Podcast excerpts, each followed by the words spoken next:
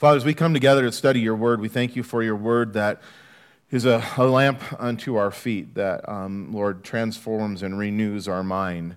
And we need that every single day. And so we thank you for the opportunity we can gather together to study your word, to be encouraged, to know you more, to understand your will and for our lives, Lord, and, and have the filth of this world purified out of us through your through the Spirit, through your Holy Spirit, and through the truth of your word, and for you to fill us up, Lord, with, with good and encouraging things. And I pray you would do that again. And Lord, we come before you as your children, and we call upon you as our Father, and we ask, Lord, for, for Deborah, who's in the ICU unit with uh, a severe case of malaria. She's fighting for her life, Lord. Um, we pray that you would heal her. I pray that her body would begin to respond to the uh, anti malarial um, uh, medicines that they're giving her. Um, Lord, that her kidneys would be healed and that they would begin to function again on their own. Um, Lord, we, we, we know that she loves you and she serves you and she desires, Lord, to do your will. And um, so we pray, God, that you would bless her with a healing, with a miraculous healing. And also that you continue to heal Beverly as she's been sick with malaria as well, that you restore her. And Lord, I know that um, with Ann and Deborah leaving, and then Bev there overseeing a lot of other things that, that, that those two women have been overseeing, that there's just the extra weight, the extra burden that, that she has with them being gone, and then her being sick as well, Lord. So I pray that you would send people um, around her to love her, to lift her up, to help carry that burden.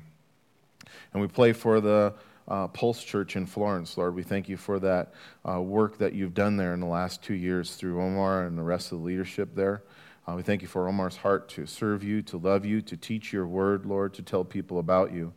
And um, Lord, as he's homesick today, um, recovering from COVID, I pray you'd heal his lungs. Lord, that you'd bring him to a speedy recovery and that he would um, be able to be back in the pulpit leading the church and shepherding his people there, your people, Lord.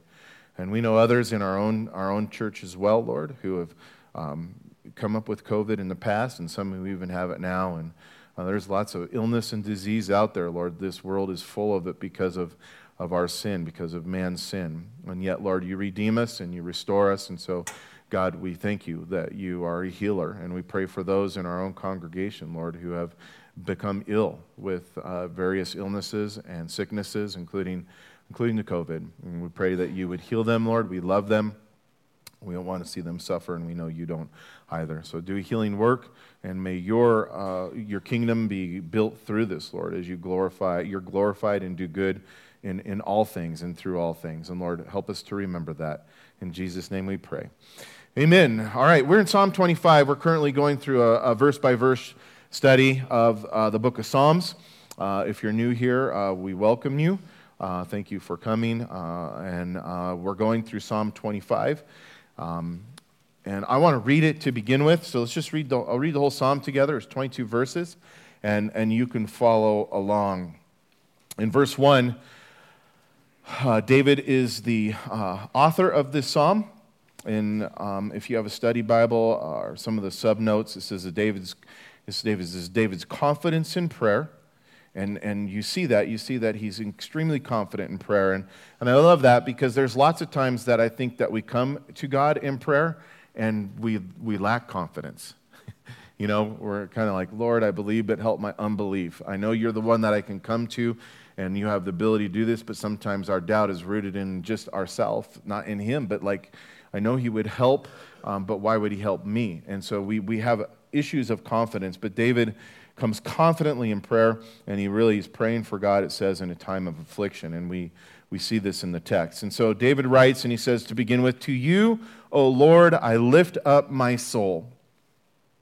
And, and when you study that, I'm really excited to go through that first verse here. Um, it's, a, it's a cool thing to lift up our soul to the Lord. And he says, Oh my God, I trust in you. Let me not be ashamed. Let me not be ashamed. Let not my enemies triumph over me. Indeed, let no one who waits on you be ashamed, lest those be ashamed who deal treacherously without cause. Verse 4 Show me your ways, O Lord. Teach me your paths.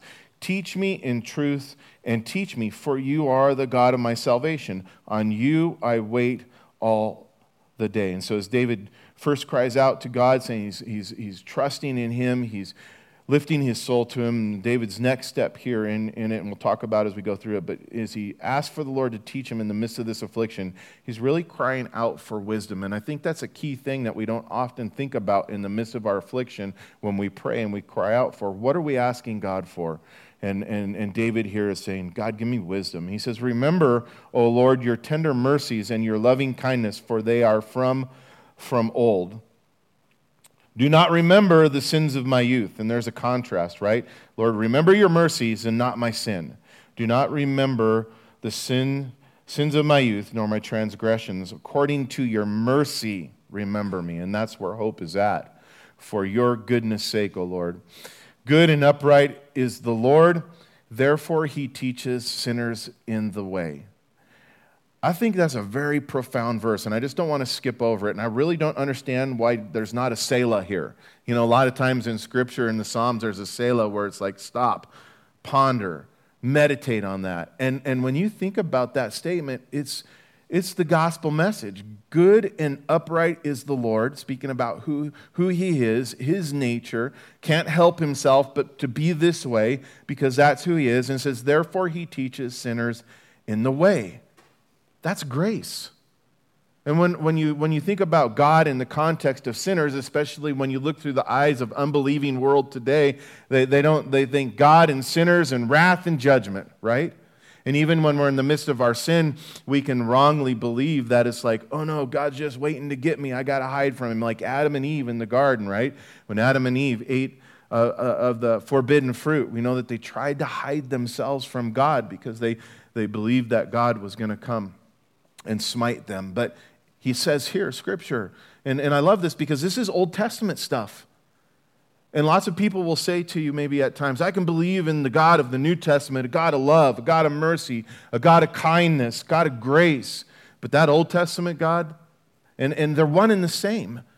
And we know that, that you can't have one apart from the other. And it says here, a God, He's a God of grace, a God of mercy. Why? Because He teaches sinners in the way. He just doesn't leave us to ourselves. He just doesn't let us travel down the path of, to, to the path of judgment. He teaches us in the way. He shows us what is right. The humble he guides in justice, and the humble he teaches his ways. All the paths of the Lord are mercy and truth to such as keep his covenant and his testimonies. For your name's sake, O Lord, pardon my iniquity, for it is great. Who is the man that fears the Lord? Him shall he teach in the way he chooses. He himself shall dwell in prosperity, and his descendants shall inherit the earth. The secrets of the Lord is with those who fear him, and he will show them his covenant. And, and I love that part as well because as God's kids, God, God lets us know his secret things, the things that that, that he's going to do in the future that the rest of the world doesn't know, that they don't believe. God's told us. He doesn't leave us in the dark. My eyes, verse 15, are toward the Lord, for he shall pluck my feet out of the net. Again, it's where are we looking in the midst of this distress? Where are we looking in the time of affliction, time of danger? Is, is our eyes on the Lord or are they fixed on the tribulation? Are they fixed on the trouble? Are they fixed on the danger? And David's saying, I'm looking to the Lord because I'm trusting him to do this. And what David realizes and what we need to realize in the time of our own affliction is it's not nothing, there's, we, can't, we can't fix it on our own anyway. We have to look to the Lord. We have to let him be the one to protect us. And so in verse 16, he says, he says, Turn yourself to me and have mercy on me, for I am desolate and afflicted. The troubles of my heart have enlarged. Bring me out of my distresses.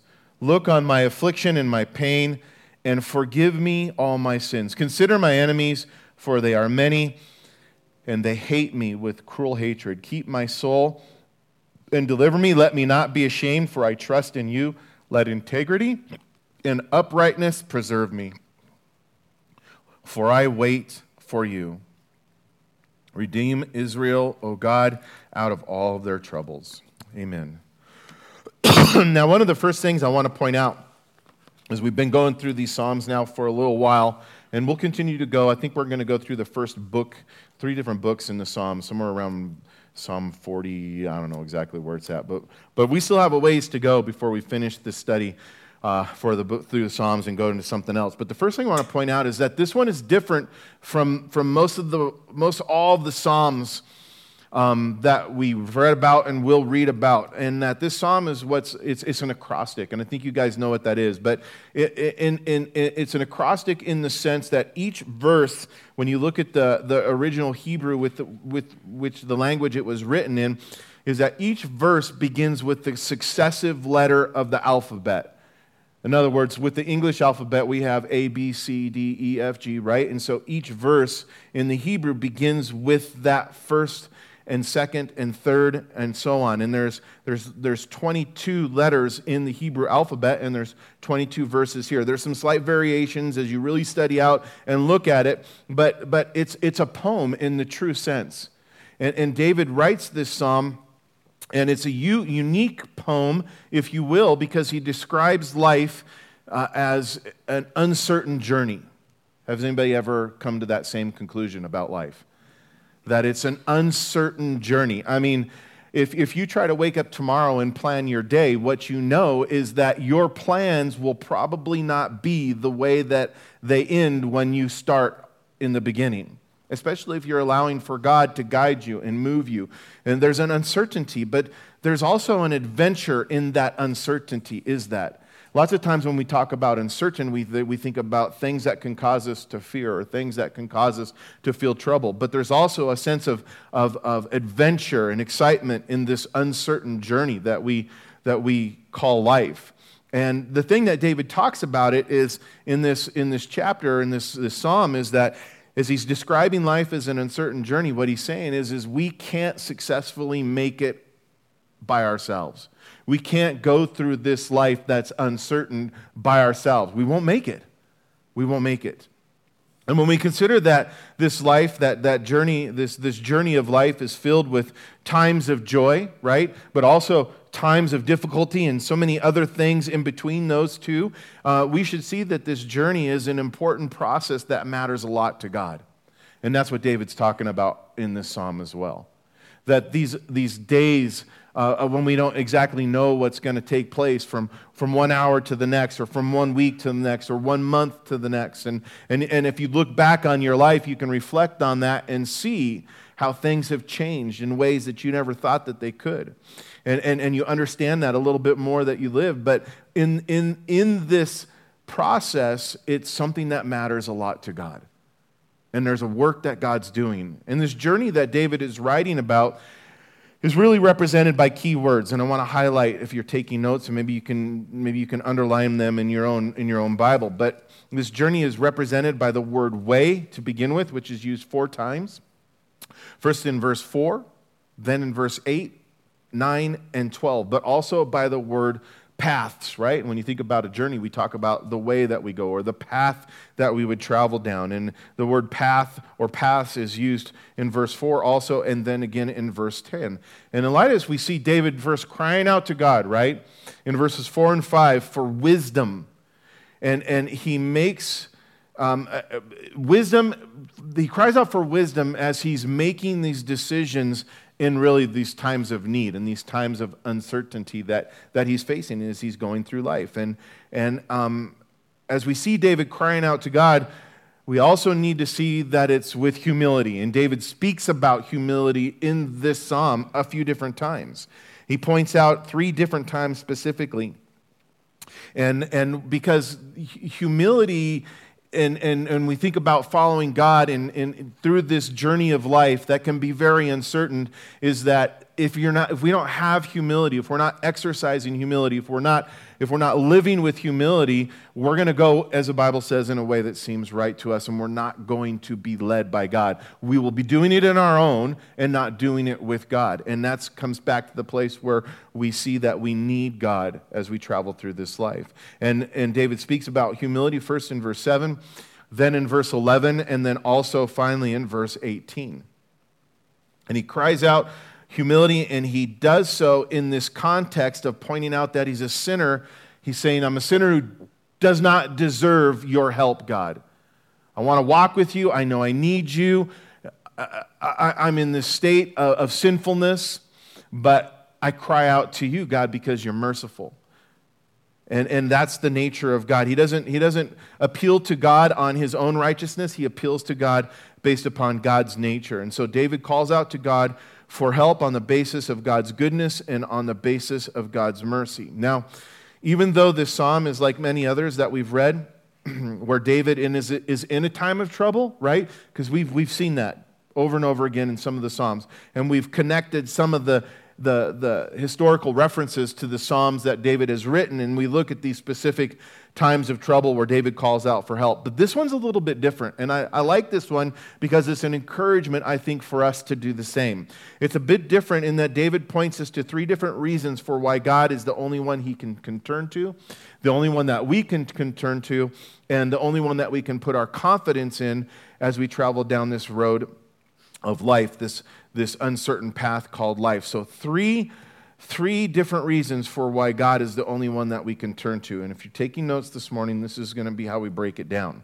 So, the first reason for why we, we, we, can, we should only turn to God, we can only trust in God, we can only put our confidence in God, is because the help we, we need can only come from God. Talked a little bit about that um, about, about that in regards to communion. He's faithful. He has what we need.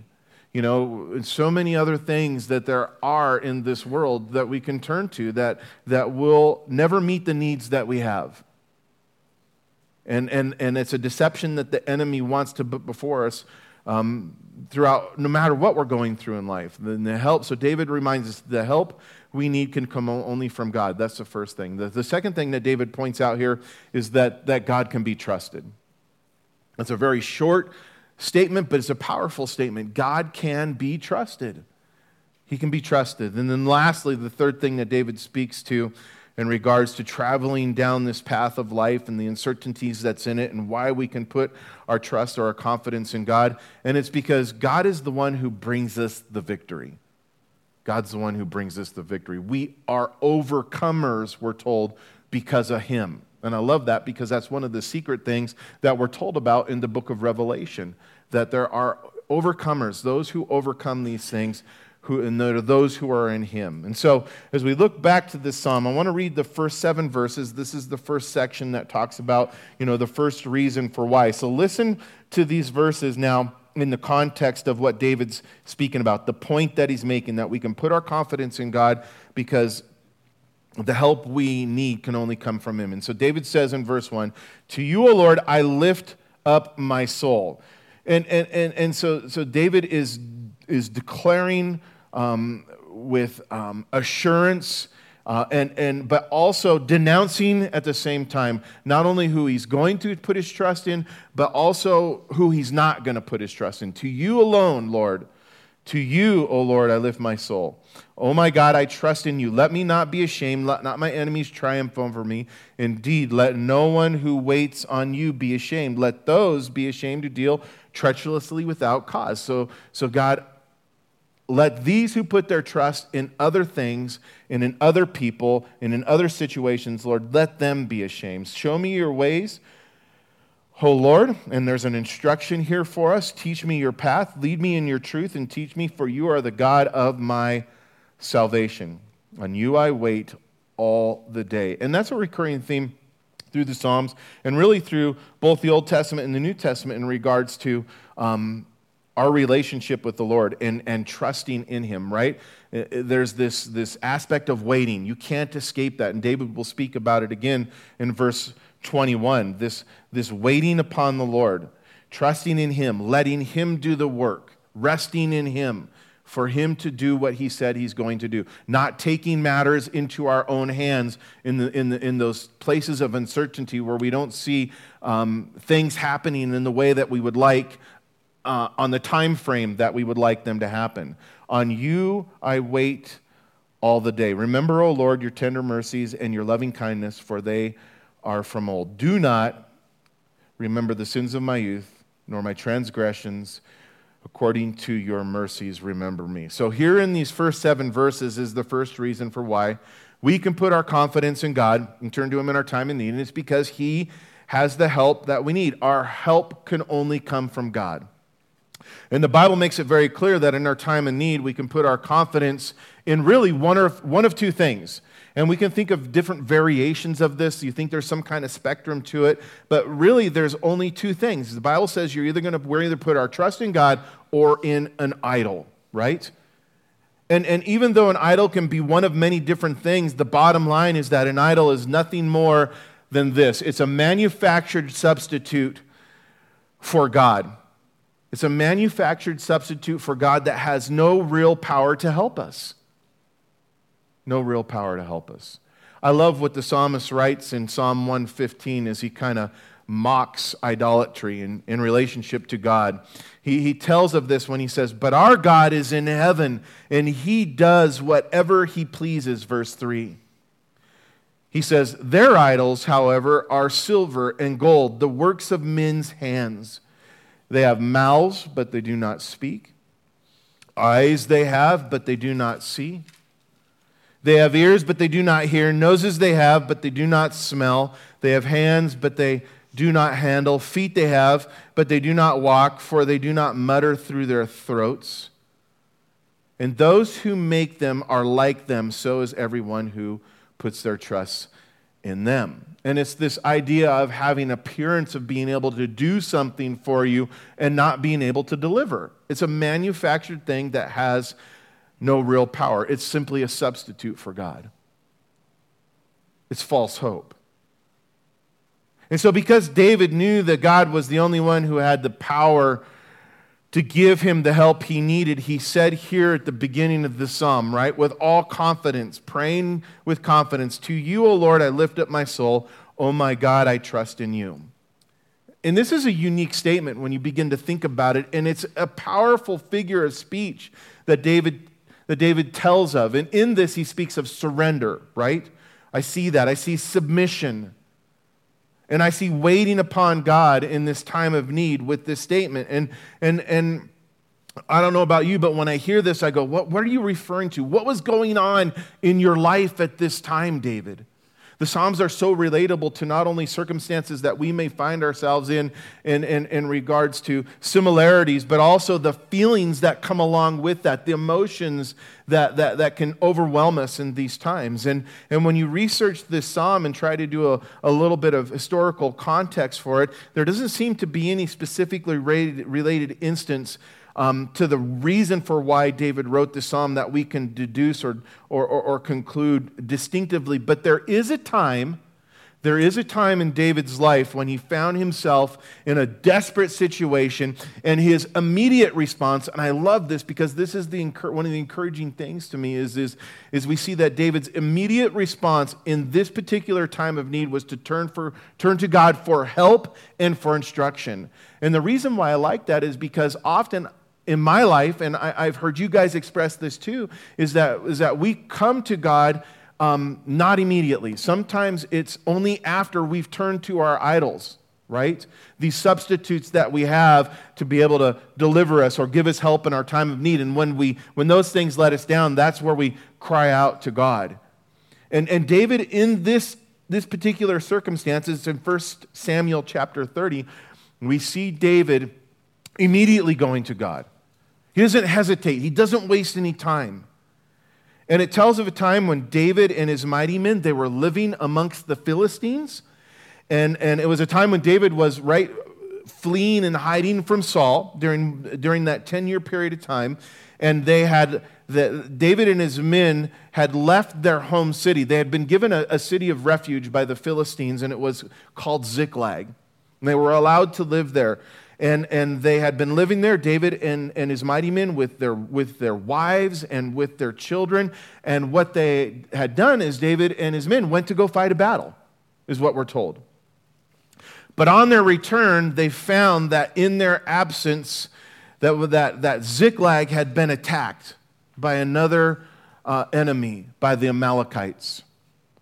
So all the fighting men are gone and, and, and, and, and there was this sneak attack on, on, on the city that they were living in. and they didn't realize it until they returned, and the, the city had been burned to the ground, and all of the women and all of the children had been taken captive, including at that time David's two wives.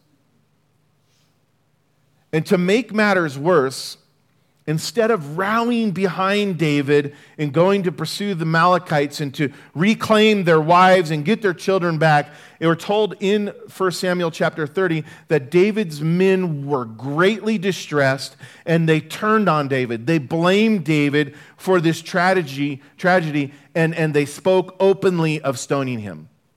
We're going to kill you.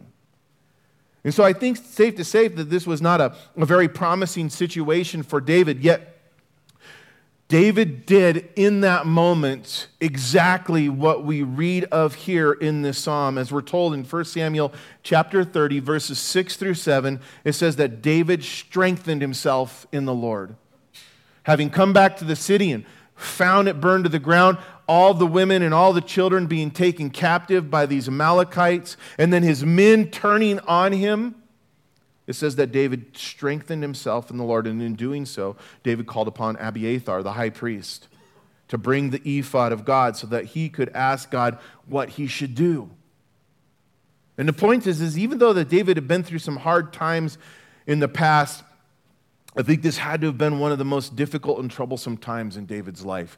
If you will, maybe even the low spot in his life during this 10 years when he was running from Saul. And we know they had much trial, much affliction. And he would later on as well. But this was like the low of the lows, the bottom of the bottom. And for in that moment, it appeared that David had lost everything. To him, it appeared that he'd lost everything his wives, his children, and his mighty men who had been by his side after all these years in the midst of his, in the midst of his running for his life from Saul, living in the wilderness. And in, in that moment, what we see is even though it appeared that he'd lost everything, David instantly, instantly without a beat, he strengthened himself in the Lord. Meaning he found his encouragement by looking up to God. Now, I'm sure most of us have heard it said that when things, when things are going bad, what? Try looking up. When things are looking bad, try looking up. And one of my favorite biblical reminders of this is with the prophet Isaiah. I referenced this same passage of scripture last week, but in this context, it's a little different because in Isaiah chapter 6, it begins with Isaiah saying this. It's a very profound statement when you read what's going on and the things that follow with Isaiah. Isaiah, the prophet of God, he said, In the days that King Uzziah died, and what we know is that, is that even, king, even though King Uzziah was not a perfect king, he was a good king. And Isaiah is going, Man, this is the, the good king has died. In the days that our good king has died, he said. And in the midst of the uncertainty that came with King Uzziah's death, in regards to what kind of ruler the next king would be, Isaiah went on to say, and by the way, there may be some similarities in our own lives when we look at even the power change in our, in our world today, in the United States today. And, and, and not to make it political in the sense, but guys, what are we putting our hope in? What are we putting our trust in? Who are we looking to? Because Isaiah points this out, and this is true for us. He said, In that day that King Uzziah died, he said, I saw the Lord sitting on a throne, high and lifted up and the train of his robe filled the temple. I had the opportunity to talk to a good buddy the other day.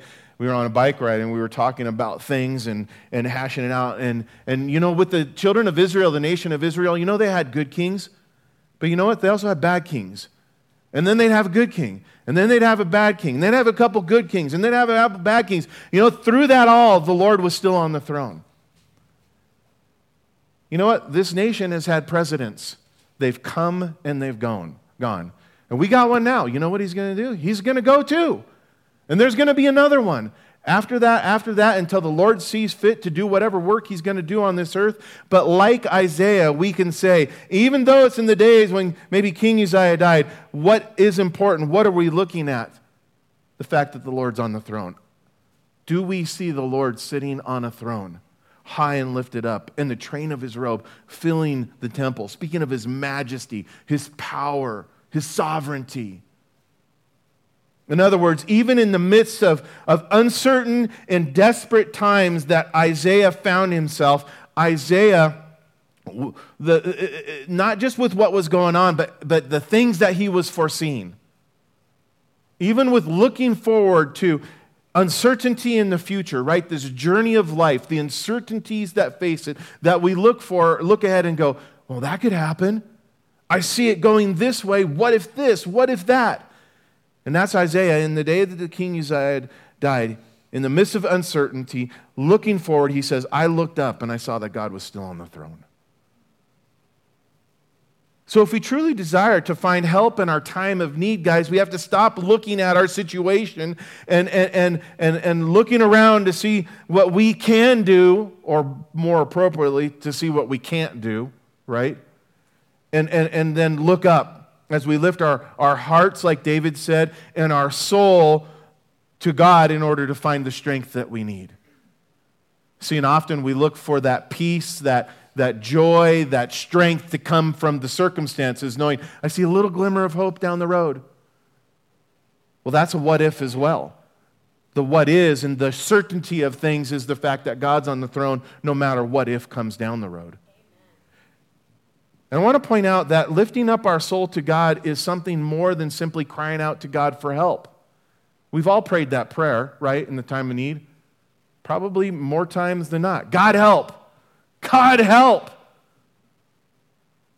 I've prayed that prayer, even as an unbeliever. God help. But what David's speaking out is something more than that. Listen, this profound little verse, this, for, this first thing, it's the act of praising. Hear this. What David is speaking of here, lifting his soul to the Lord, it's an act of praising and worshiping God as the only one who is worthy of putting our trust in Him as we confidently, as we confidently turn to Him and ask for His help. Praise and worship. You see, when David turned to God for help, he did so by specifically asking for God's guidance. Look in verse 4. Show me your ways. And then in verse 5, where he said, Lead me in your truth. And then by also asking for God's insight and understanding, when he said in verses 4 and 5, What? Teach me your paths. Teach me. That's much more than just God help, right? It's surrender, it's praise, it's worship. It's this confident confidently turning to God in our time of need. And in light of this, we should see that, that, that David was asking God for wisdom.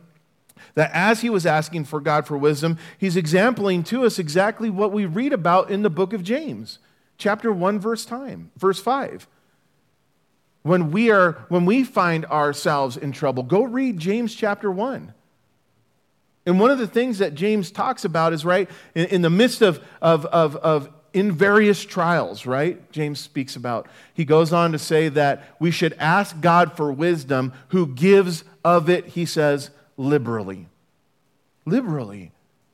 And I've been convicted of that in the last few weeks in my own lives because wisdom is not even, praying for wisdom is one of the last things that's on my mind when I'm in the midst of, of trouble, uncertainty.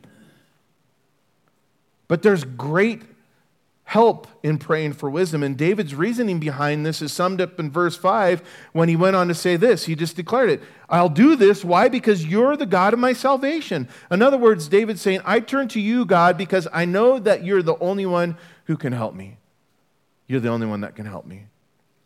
And when David spoke about being led, led in truth and being taught by God, this was this was a specific, it was a direct reference to the law of Moses, which contained all of God's precepts, which contains all of God's commands. But also, we know that the law of Moses also contained all of God's promises, right? It was a covenant. And all the covenantal promises were encompassed in that.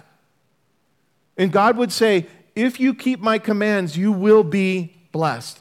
This is the blessing. And it told the people that if they were to follow God, the law of Moses, And that if they, if they obeyed his commands, then it would go well with them over and over and over again. In light of this, I think it's clear to see that David knew that his help was coming directly, uh, that David's help from God was directly connected to him knowing God's ways and doing them. Do you see that? God, show me your ways. That's where my help is at. That's how I get led out of this. That's how I make it through this.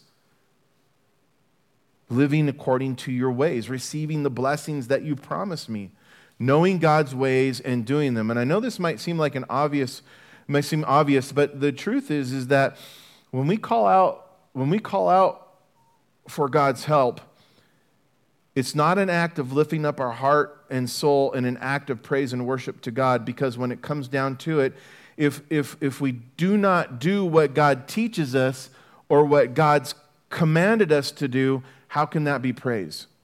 How can that be worship? In fact, there are times when we find ourselves in the place, I think, when we are in need of God's help because we've done things our way, right? And not done things God's way. And I mention this because as David went on here in these last two verses, in verses 6 and 7, he asked for God to remember him or to deal with him in his times of trouble in accordance to his tender mercies, in accordance to his long suffering nature, to his loving kindness. And, and again, we don't know for sure if the specific incident tied to the writing of the psalm in regards to the historical reference, um, uh, we don't know what it is uh, exactly. Um, we don't know if it was from external circumstances or if David had, in fact, got himself into this trouble that he's writing about.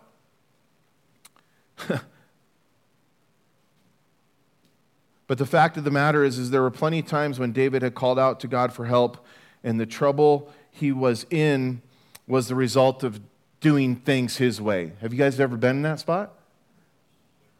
Yeah, when you're, you're like, I got in this trouble because of something that I did. In fact, when we look back to 1 Samuel chapter 30, when the Amalekites had burned Ziklag and taken the wives and children of David and his men, we find out from 1 Samuel chapter 29 is that David and his men were not in their city with their wives and, and children because they'd made an ungodly alliance. They made an ungodly alliance with Achish, who was one of the Philistine kings, and the battle that they were going to fight was with the Philistines. They had made an ungodly alliance. And so, if David had not made this ungodly alliance, more than likely he and his men would have been at home and been able to defend their city against the Amalekites and their attack. And this is one of the reasons for why the men wanted to stone David. They blamed him, they knew better. David knew better. And the point is this is the help we seek to obtain from God it's not, it's not conditional the help that we seek to obtain from God uh, uh, in this journey through life, it's not conditional on whether or not the difficulty that we are in is our fault or not. Isn't that comforting? Because if this psalm is directly tied to that, we could go, David, how can you rightly now call out for God to help? You're the one that got yourself into this circumstance. You made your bed, now sleep in it, right? That's not how our God is. And yet, sometimes we can feel like that, or even say that to ourselves, or have other people say that to us, and, or, the, or the enemy comes and whispers that in our own ear. And so we don't, in an act of praise and worship, lift up our soul to God because we feel that condemnation of our sin that keeps us separated. But it tells us in Scripture very clearly that there is now no condemnation for those who are in Christ Jesus. We come to God and, and, and call upon his help, not because we are worthy of it, but because of who he is and his faithfulness. And God's help is always, guys, is always an act of his tender mercy and an act of his loving kindness. And one of the things that that reminds me of is we need to be very careful in our own judgment, in our own condemnation of others around us as we look at people and we go, why would God ever help you? Why would God ever help them? Look at what they've done. As a matter of fact, the only thing that stands in the way of receiving the help from God that we need is a refusal to come to God and to lift up our heart and to lift up our soul to Him. And that's true for anyone. That's true for us today as believers, no matter how many years you've been following the Lord, or how many days, or how many hours, or even for a person who is in a state of unbelief today. The only thing that, that stands in the way uh, uh, from them receiving this kind of help in their time of need is a refusal to come to God, a refusal to, to praise Him, to worship Him, to trust in Him, to lift up your heart and soul to Him. And yet we see David doing this. And so in verse 8, David goes on, he says, Good and upright is the Lord, therefore he teaches sinners in the way, the humble he guides in justice, and the humble he teaches. He teaches his way, and the paths of the Lord are mercy and truth, and such to such as keeps his covenant and his testimonies. For your name's sake, O Lord, pardon of my iniquity, for it is great. Who is the man that fears the Lord? Him shall he teach in the way he chooses.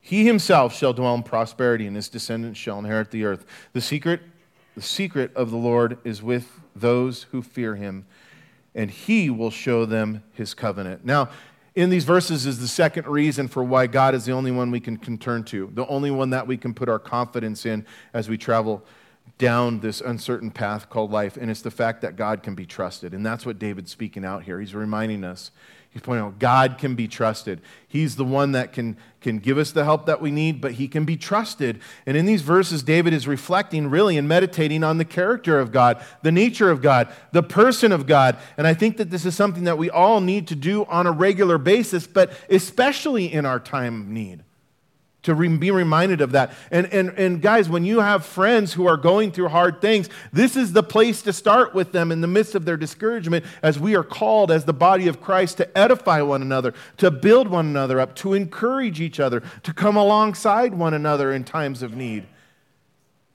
And don't point people to anyone or anything else and give them a false sense of hope. Go, remember who God is. Remember what He can do. Remember what He's done. Focus on his goodness, his kindness, his nature, his character. Here's the reason why. If we're not meditating, reflecting on the nature of God who is trustworthy, then why would we even pray to him? Why would we even call out to him? So, the first thing that David points out here in verse 8 is the fact that God is what? Good and upright. He's good and upright.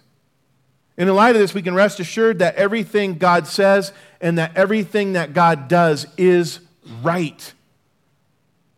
And I know that when we see things in this world that we're a part of that is so different than the ways of God, and people who are following after this world and the things of this world, living in such a different way and, and really coming against us and the ways of God and the things of God in an adversarial way, it can cause feelings of doubt and uncertainty to come in. That's exactly what the enemy wants us to do. Is God really good?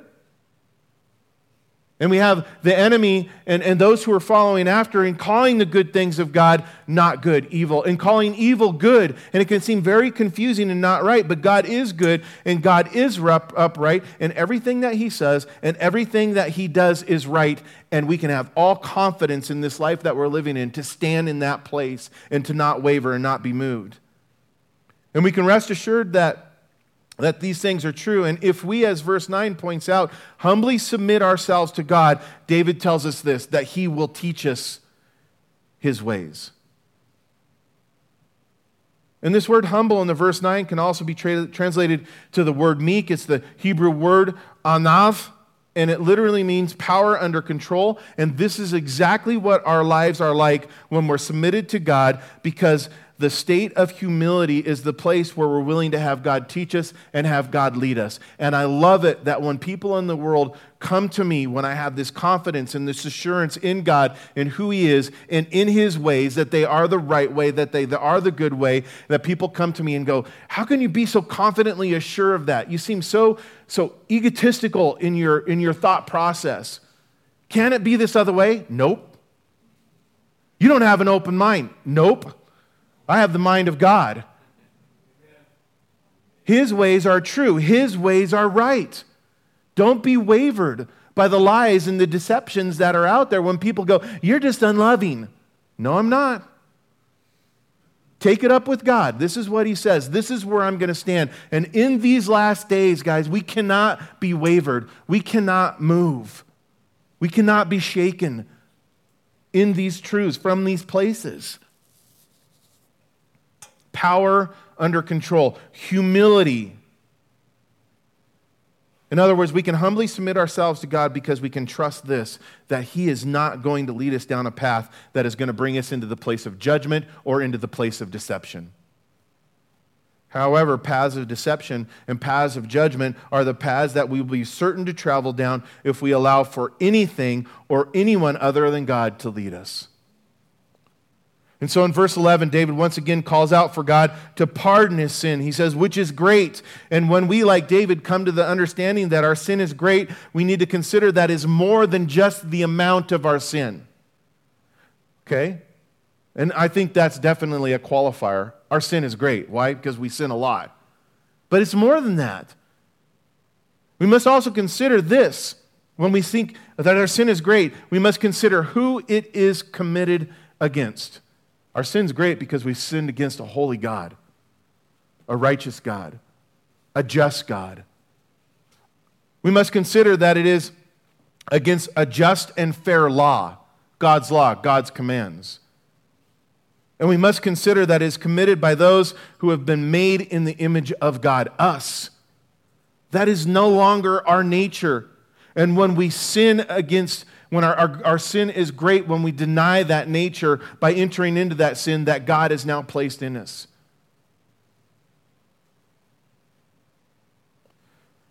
And it appears this is exactly what David did as, he as, as his confession here that we read is, is a response to his previous reflections on the character of God. In other words, God, this is what you're like, and I know that I'm not.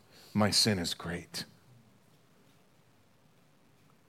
In light of this, it's evident to me that David knew that David, David knew the, the, the, the freedom and peace that comes from saying, Lord, I know that I'm a great sinner, but you're even a greater Savior. Isn't that an awesome thing?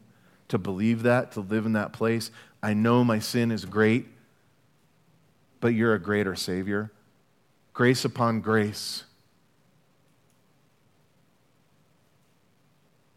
I humbly submit myself to you, and I ask you to pardon my iniquity. So, in light of this truth about God being good, and in light of this truth about God being upright and willing to guide the sinner who humbles himself down this path of mercy, David then does not hesitate to put his trust in God and immediately humbles himself before God.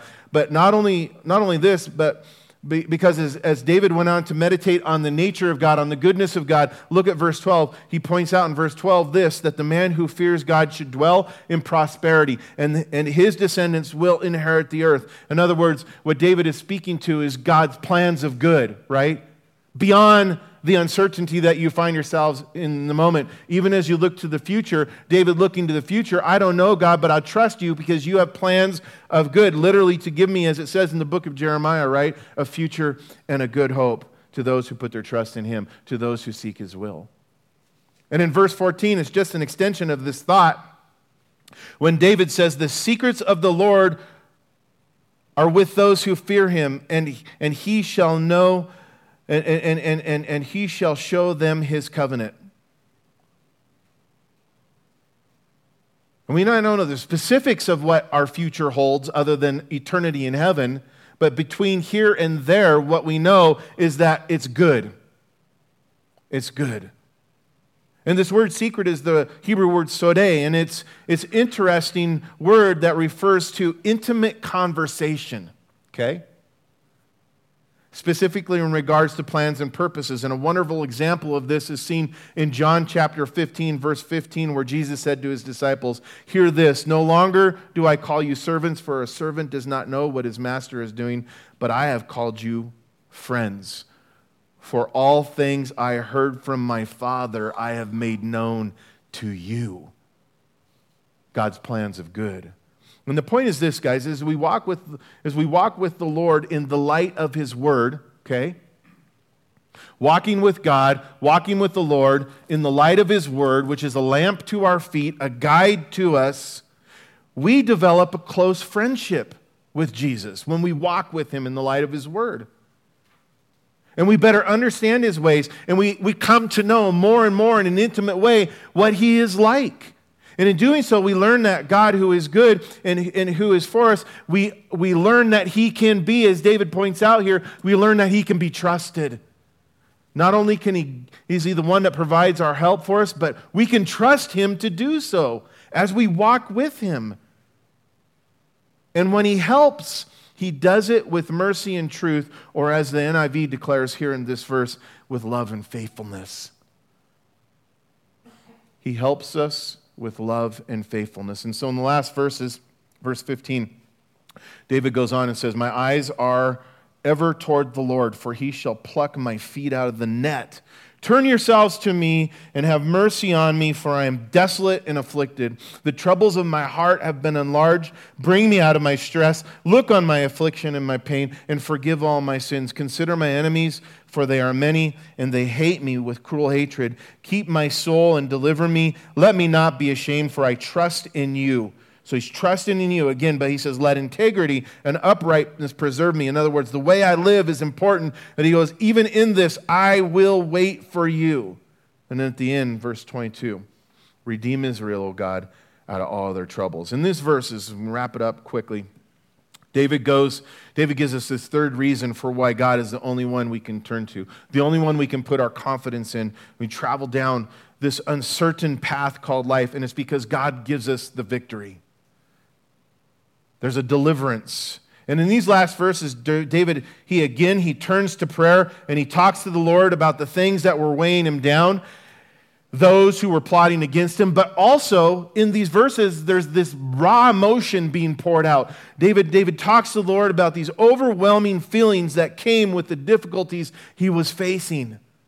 And that's important to me because I see in this that God not only cares about the, the circumstance you're in, but how you're feeling as you're going through it, your emotions. Your, your, your, and David, I want to highlight them here because David speaks of this, but, the, but, but the, I think it's important to point out that David wouldn't mention these things to the Lord if he didn't believe that the Lord could help him, both in the circumstances and with the feelings that he had as he was going through it. And so as we close this psalm out, and look at what quote unquote enemies David was facing. And I, I, say it like that because the enemies that we face, the greater enemies are what's on the inside. The feelings that we're going through, the thoughts that we're having as we're living in the midst of the uncertainty, right, guys? The battle can be waged more on the inside than it ever is on the outside. But in this, David is really asking God to help him to conquer. And, and, and, the thing we, we find is that these things are the things that we can relate to. So, really quickly, I'm going to I'm going to uh, highlight these things. Look at verse 15. The thing that David's really talking about here is danger. He's talking about the, the external circumstances. But he only mentions that one brief time in this verse. And what we know is that Satan is a destroyer. He is a murderer. He would trap us all if, if he could. But if we are in God's will, what we know is he cannot harm us. So we look to the Lord. But out of that, one of the first things that David speaks about in the midst of this danger, in the midst of this net, this trap, whatever it is, in verse 16, he speaks of loneliness. That's something we can all relate to. Loneliness. And as we obey the Lord, guys, sometimes friends and family members, they're going to turn against us. It's painful. Loneliness is painful. David experienced this in many ways in his life. Loneliness. How about a broken heart? Verse 17, David speaks about having a broken heart, but the thing about it is brokenheartedness will want us to pull back. It'll, it'll, it'll cause us to retreat, to guard ourselves, and, and, and kind of have this little pity party a broken heart. And if we sit alone and feel sorry for ourselves, we're never going to grow in the Lord and we're never going to accomplish greater things for him. And what Bible tells us is that God can heal a broken heart if we give him all the pieces and let him have his way. Psalm 34 verse 18 it says the Lord is near to those who have a broken heart and saves such as is a contrite spirit. danger, loneliness, a broken heart. But look at verse 18. David also speaks of regrets. Man, that's a hard one. Regrets. Who has regrets? Yeah, especially when you're like, I regret doing this. Look at what it's got me. And you're in the midst of it. But regrets, where you look back on your life and then your uncertainty of the future and you go, these regrets hold me back from calling out to God with confidence because we go, look at who I am and look at what I've done. Regrets. And David, he had regrets because of things that he had done in the past. And, and, and these regrets that he was feeling and regrets that we have, they can rob us of our peace and joy that God has for us in the moment. Remember, Satan's the accuser. And you know what he wants to bring up? Is these regrets. And he wants to remind us of our sin, even though God has forgiven us. And Hebrews chapter 10, verses 11 through 18 says that he holds them no more against us. How about fear? Fear. And we don't know again what the situation was here for exactly, but whatever it was, David feared for his life. And even more so, I think he, fear, he feared that he would fail and bring disgrace to the name of God, whom he loved. His enemies were increasing, and so was his fear, but he trusted in God to, to, to take care of both. How about despair? This is the last thing that we see David mention despair. And, and in verses 21, really, it's a prayer for preservation. And, and, and when you despair, it's this idea of all hope being gone. But yet David says, Lord, you preserve me. I wait on you. It also means I have hope in you. And to lose hope is to surrender to the future, is to surrender your future to the enemy. Hear this again today. If you're losing hope, you're surrendering your future to the enemy who only wants to destroy. The worship team wants to come up. There's two key things in this scripture that we need to, to look at as we, we wrap it up. Verse 18, look, David says this In the midst of all of this, in the midst of David mentioned all these enemies, those on the out and those on the inside, he says this, and forgive all of my sins. It was as if David had recognized this.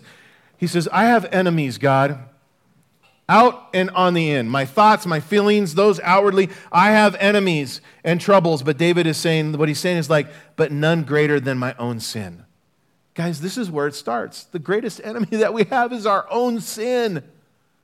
Forgive me of all my sins. And so, in the midst of this, David was saying, God, also deal with me. Deal with me. And one of the other perspectives that David has in this, I want to close with this, is this verse 22 that seems to be just like out of place, out of context. And, and someone like me goes, because if I was to write a poem, I would write it like this, especially like, I'm like, yes, A is for apple, and B is, you know, for boy. And you write this really cool psalm and, and, and as poem, and you come to the last letter of the alphabet, and you're like, how am I going to fit this in? Oh, yeah, redeem Israel the, the 22nd letter of the Hebrew alphabet used here in this acrostic of it. But it's not just attached as if David's trying to bring forth something here. It's, it's a key that we need to understand. And it's remarkable that in the midst of what everything that David was going through, he was focusing on himself. He was speaking to God about what was going on on the inside and on the outside. But even in the midst of this, what we see is that David's taking time to pray for the troubles of others even when he was in the season of difficulty. That's what we see here. And the truth is, is when we're in uncertain times in our life, we can become self-consumed. And when does the Bible ever say that being consumed with yourself is the, the best thing to do? Never. Think about someone else. Do something for someone else. Pray about something for someone else. You see, one of the worst aspects in, uh, of difficulty and trial in the life of a believer for us is that it can lead us to become terribly self focused, self centered, and concerned only about our own problems. But that's not the life that God's called us to. And in David, in his humility and his reverence to God, was guided in a better way. Lord, redeem Israel, redeem them out of all of their trouble to be others minded, to have a heart for others, to not go through this life constantly consumed with ourselves. Let's pray. Father, thank you for these words of encouragement, these hopes that you've given us. Lord, we love you and we worship you. We lift our souls to you this morning. Praise and honor you in Jesus' name. Amen. You stand?